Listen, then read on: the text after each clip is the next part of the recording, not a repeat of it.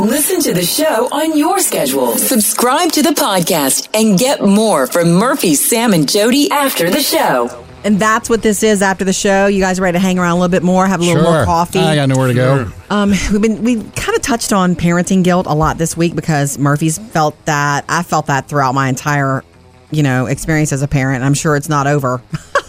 Well, it just shows up in different ways. This week for us, it was you know our sixth grader, excuse me, had her graduation, and for, you know the same evening, I had an event that I had committed to, and so and by the, and I love that call we had from Carla earlier, Yeah. just about it, because she's a right. lesson. It also you know teaches eh, our, our children your word is your word. You know what Yeah. I mean? Your word is your commitment.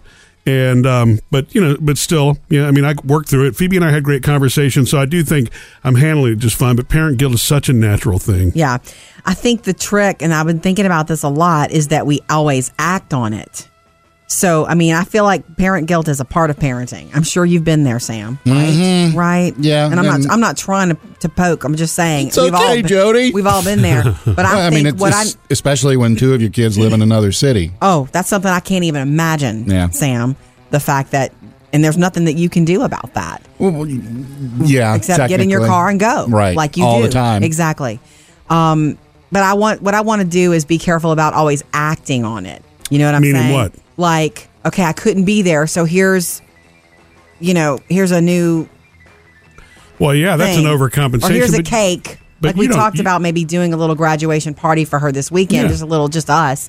Yeah, but That's- I Mm. don't. But that's not an overcompensation. That's a gesture. I think if you start making Yeah. exceptions to rules that are important, you know what Right, I mean, or right. or concessions that you normally wouldn't make, that would be unhealthy. I had a But- friend who um a lot and it's she's divorced now. When she was ma- she was married to someone, remarried to someone who had a son who he got every other weekend and because he got every other weekend his parent his parent guilt was a real thing. It was l- it was there live and present.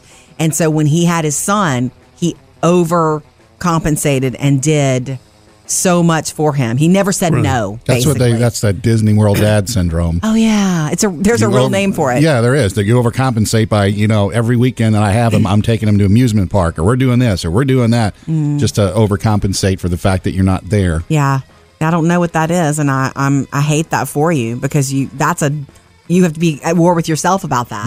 I just want to be careful about I'm sorry I did this, let me make up for it because sometimes I saw I'm sorry this happened, this is life.